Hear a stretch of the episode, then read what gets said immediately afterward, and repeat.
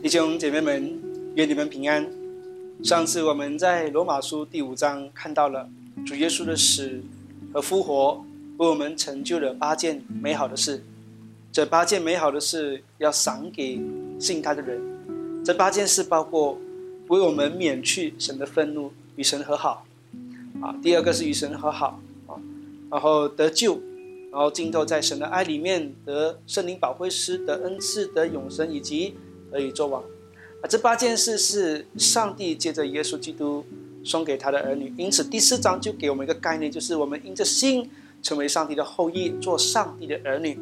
四章十六节说：“所以人得为后世，是本乎信，因此就属乎恩，叫应许定然归给一切后裔，不但归给那属乎律法的，也归给那效法亚伯拉罕之信的。”所以第四章讲的是因着信，我们成为神的儿女。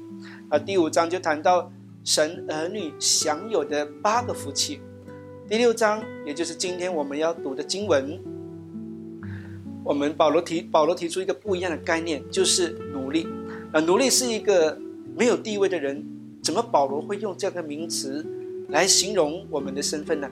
让我们来看今天的经文，罗马书第六章的经文。第一节，这样我们要怎么说呢？我们可以扔在最终使恩典增多吗？绝对不可。我们向罪死了的人，岂可扔在最终活着呢？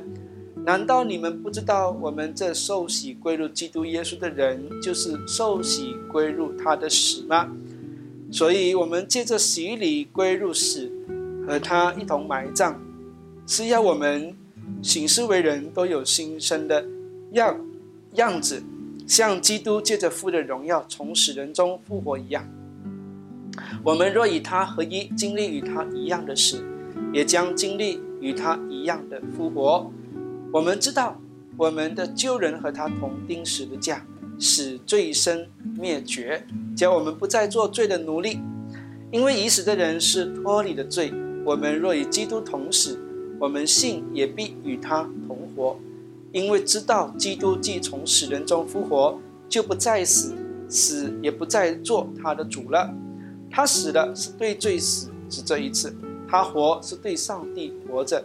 这样，你们也要看自己对罪是死的，在基督耶稣里对上帝却是活的。所以，不要让罪在你们必死的身上掌权，使你们顺从身体的私欲。也不要把你们的肢体献给罪做不义的工具，倒要像从死人中活着的人，把自己献给上帝，并把你们的肢体献给上帝做义的工具。罪必不能做你们的主，因你们不在律法之下，而是在恩典之下。那又怎么样呢？我们在恩典之下，不在律法之下，就可以犯罪吗？绝对不可。难道你们不知道，你们现自己做奴仆，顺从谁就做谁的奴仆吗？或做罪的奴隶，以至于死；或做顺服的奴仆，以至于成义。感谢上帝，因为你们从前虽然做罪的奴隶，现在却从心里顺服了所传给你们教导的典范。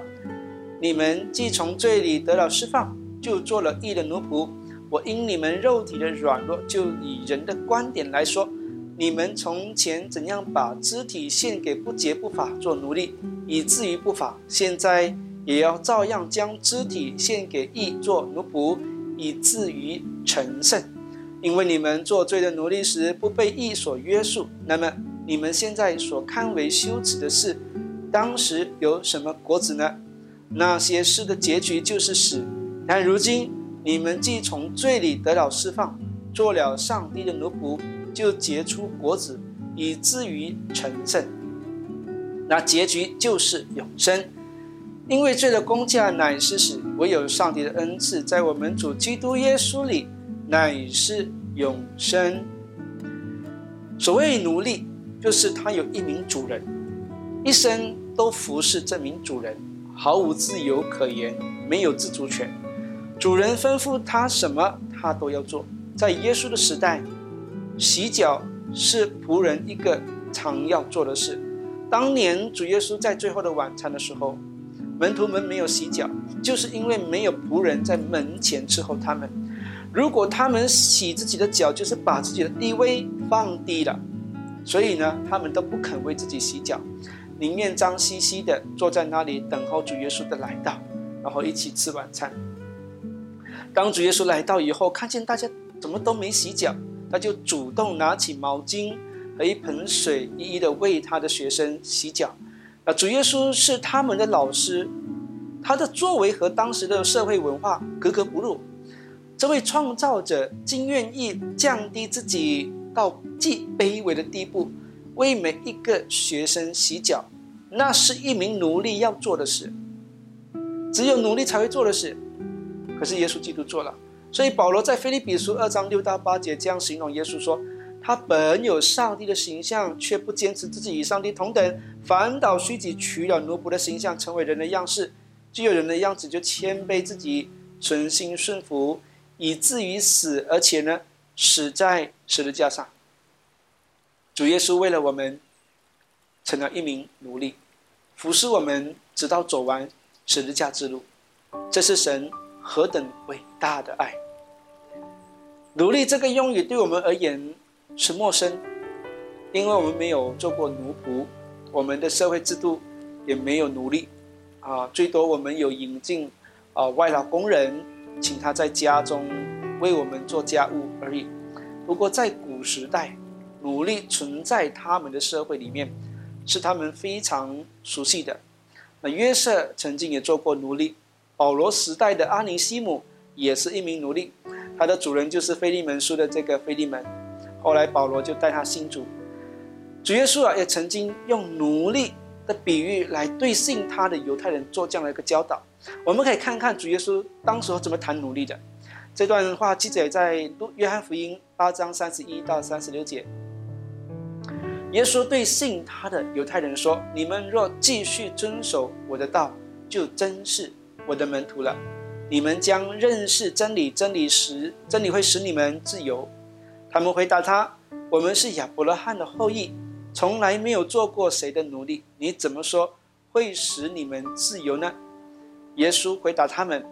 我实实在在的告诉你们，所有犯罪的人就是罪的奴隶。奴隶不能永远住在家里，儿子才永远住在家里。所以，上帝的儿子若使你们自由，你们就真正自由了。所以，奴隶的概念呢，对他们而言呢，其实呃并不陌生的啊，因为他们很熟悉，是他们生活的一部分。保罗和主耶稣借着他们所熟悉的这个奴隶概念来做教导，然后他们的教导呢，啊，都是一致的，就是我们都是罪的奴隶。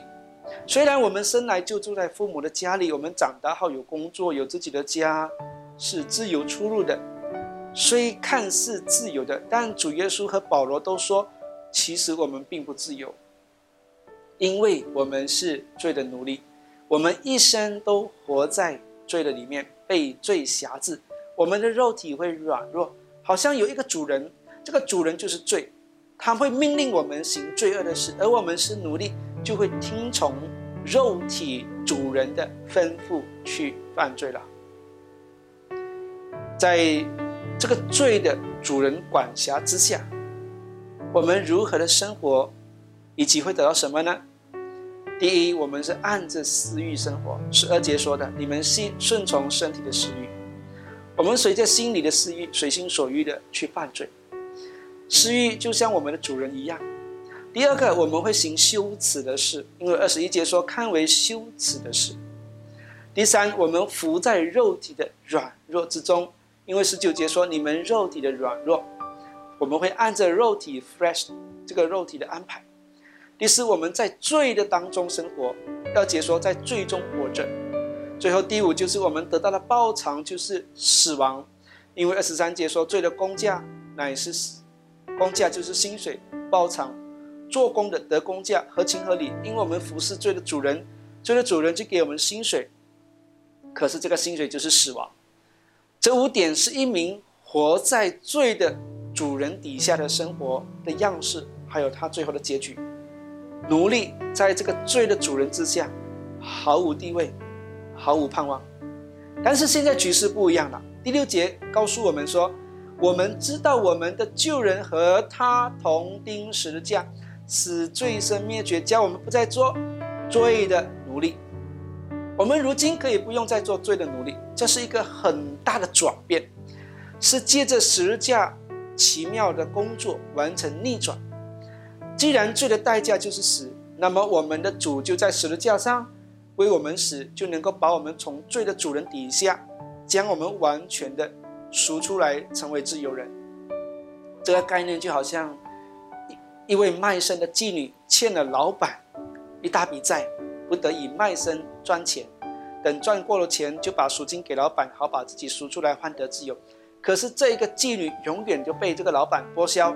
永远无法筹够钱为自己赎为自己赎身，啊！但是突然，哎，有一位富翁看见了，就付出赎金给老板，将那位妓女拯救出来，好让妓女得以自由。自从亚当犯罪之后呢，我们就欠了我们的主人，就是罪。那罪的工价就是死亡，唯有付出死亡为赎金，才能够将我们从罪的主人底下。赎出来成为自由，那么谁来付出死亡赎金呢？就是主耶稣。这些主，这就是主耶稣所说的。约翰福音第八章三十六节说：“所以，上帝的儿子若使你们自由，你们就真正自由了。如主耶稣不愿意为我们的罪死，我们永远都不得自由，永远是罪的奴隶。从前亚当犯了罪。”罪就做了我们的主人。现在主耶稣为罪付出死亡赎金，就释放所有信他的人得以自由。亚当一人犯罪，众人都成为奴隶。主耶稣付出死亡的赎金，所有信他的人都得自由。好像那位富翁付出赎金给老板，将妓女拯救出来一样。那主耶稣就是这位富翁，为我们付出赎金。所以啊，我们因着。主耶稣从罪的奴隶的身份呢，被救赎出来了，从奴隶转变为自由人的身份了。那么接下来呢，我们又变成上帝的奴隶了。是的，没有错，我们是从罪的奴隶，然后又变成上帝的奴隶。因为二十二节这样说嘛，二十二节说：“但如今你们既从罪里得了释放，做了什么？上帝的奴仆。”虽然是做上帝的奴仆，但我们把我当，但是我们我把这个奴仆啊，解释为啊幸福的奴隶，成为一名上帝的奴隶。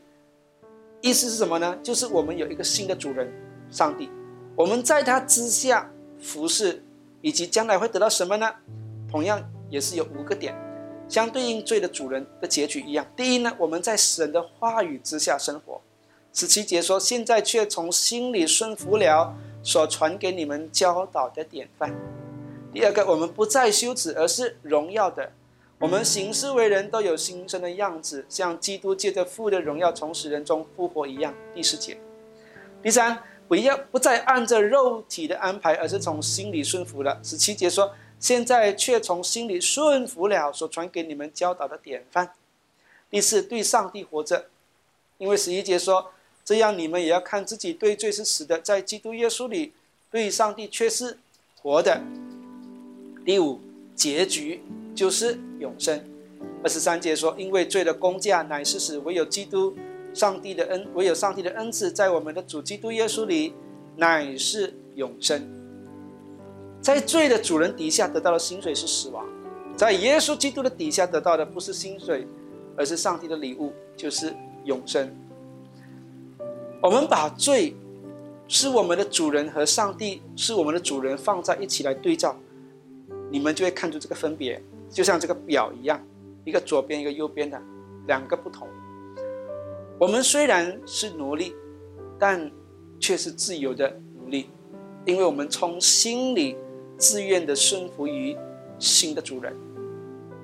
格林多前书七章二十二节。因为盟主呼召的奴仆是主所释放的人，盟主呼召的自由之人是基督的奴仆，是奴仆但又是自由的。这个自由底下是因着认识耶稣基督的爱和美好的礼物，你会自愿选择服侍新的主人，因为那个是幸福的。格罗西书一章十三到十四节，他救了我们脱离黑暗的权势，迁移到他爱子的国里。借着他的爱子，我们得蒙救赎，罪得赦免。保罗这里说，我们服侍在新的主人底下，是进入爱的国度，不是勉强，不是辖制，是被救，是被救赎、被赦免、被爱的。因此，凡是被主所释放的人，都会自愿成为基督的奴仆，爱他、服侍他。因为我们在这个新的主人底下是幸福的，所以叫做幸福的奴隶。这样，罗马书第六章就来的罗马书的第六章的两个问题啊，我们可以仍在最终使恩典增多吗？我们可以在恩典之下就可以犯罪吗？答案当然是绝对不可。没有一名乞丐变王子以后还会想要再去街头当乞丐的，也没有一名被赎身的妓女还会想要去当妓女的。妓女的，同样，我们已经从最终得释放，我们不会想要再借着主耶稣的恩典为借口再去犯罪。会这样想的人，无非是想要继续再犯罪下去，在最终活着。那这样想的人，表明他还没有真正信耶稣。他只是想要滥用神的恩典去犯罪，这样怎能逃过上帝的审判呢？难道上帝是愚蠢的吗？这么容易被人骗吗？监察人心的上帝不知道人心里面的动机吗？所以没有人得救以后还会想要继续在罪中生活，更不能滥用恩典去犯罪。神会监察人性的。不过呢，我们还是偶尔会被罪恶胜过，这是一定的。我因因为我们还有肉体，这个肉体的软弱会使我们去犯罪，连保罗也都有这样的挣扎。这个在罗马书第八章，我们将来会谈到这个保罗的挣扎。我们就像一名摇摆人，我们的心，我们的心灵被更新，我们愿意爱神、顺服神，但是我们又同时活在肉体的软弱中。这个肉体有私欲，私欲会促使我们去犯罪。因此，我们一时活在合神心意的生活当中，但一时我们又会被肉体的私欲引诱而犯罪。我们一时得胜，一时也会失败。我们一时像调皮的奴隶逃跑，远离主人；一时成为很听话的奴隶。我们亲近主，一时在神的引在在神的圣灵的引导之下生活，但一时我们又在肉体中软弱跌倒。我们在这个两者之间挣扎着。因此，保罗就说。我真是苦啊！谁能救我脱离这取死的身体呢？凡是爱神的人，都会为肉体的软弱而伤心。但是伤心不要变为灰心，会伤心是一件好事。这个证明你爱神，你才会正视肉体的软弱带给你的困扰。不过你也不用太过伤心，因为胜过肉体并不是不可能，它是有秘诀的。那秘诀是什么呢？保罗在加拉太书告诉我们这个秘诀。加拉太书第五章，啊，就是我们也很熟悉的一段经文。十六节说：“我说你们要顺着圣灵而行，绝不可满足肉体的情欲，因为肉因为肉体的情欲和圣灵相争，圣灵和肉体相争，这两个彼此敌对，使你们不能做所愿意做的。但你们若被圣灵引导，就不在律法之下。情欲的事。”是显而易见的，就如淫乱、污秽、放荡、拜偶像、行邪术、仇恨、纷争、记恨、愤怒、自私、分党结党、分派结党、嫉妒、醉酒、荒宴等类。我从前告诉过你们，现在又告诉你们：做这样事的人，必不能承受上帝的国。圣灵的果子就是仁爱、喜乐、和平、忍耐。恩慈、良善、信实、温柔、节制，这样的事没有律法禁止。凡属基督耶稣的人，是已经把肉体与肉体的邪情私欲同钉在十字架上了。我们若靠着圣灵而活，也要靠着圣灵行事。这秘诀是什么？这个秘诀就是依靠圣灵，顺服圣灵的引导，不要听从肉体的声音。如何分辨圣灵的引导还是肉体的声音呢？很简单，从行为带出来的结果来判断就知道了。如果你的行为会带出十九节所说的这些情欲的事，那肯定是肉体的诱惑。这绝对不合神心意的事。但若你将要做的行为所带出来的结果，和二十二节所说的这些仁爱啊、喜乐啊、和平忍耐啊、恩慈良善啊、信实啊、温柔节制等等，那么你就尽管的去完成吧。肉体的情欲是要把我们带回从前没有信主以前的那一种堕落的光景，继续服侍罪的主人，比如仇恨、愤怒、淫乱等等。而圣灵的引导是要把我们带到一个全新的光景里，是以爱。为基础而运作的，比如喜乐、和平、忍耐、良善等等，全都建立在爱的基础之上。所以，如果你觉得你要做的行为似乎不那么熟悉以往，那也很可能是圣灵的引导，因为你从前的生活太过习惯如此了。那现在圣灵的带领是要把我们带到属于他的方式去，带带到属于他的方式。呃，在这个全新的方式会让你不是那么熟悉，因为这是全新的，是属灵的。这也是第二个我们可以分辨肉体啦还是圣灵的声音的秘诀之一。我们靠着主耶稣的十字架，我们已经在上帝的名下的奴隶，是幸福的奴隶。但同时之间，我必须说，我们还有在，我们还在肉体中活着，我们还是会软弱，会犯罪。所以，我们需要常常依靠圣灵去做属于神的好奴隶，为他而活。我们需要常常操练顺服圣灵的引导，这样就越能脱离肉体带给我们的捆绑，就越来越是一名上帝的好奴隶。从心里面去顺服他，爱他。我们越是爱他，越是顺服于圣灵，我们越是幸福的奴隶。因为在他底下是爱，是饶恕，是释放。他的恶是轻省的。耶稣基督说过。我心里柔和谦卑，你们当负我的恶，向我学习，这样你们的心灵就必得安息。因为我的恶是容易的，我的担子是轻省的。马太福音十一章二十九到三十节。亲爱的弟兄姐妹们，让我们来做上帝的奴隶，依靠圣灵的引导，成为一名幸福的奴隶，在他的爱的包围之下。让我们一起来祷告。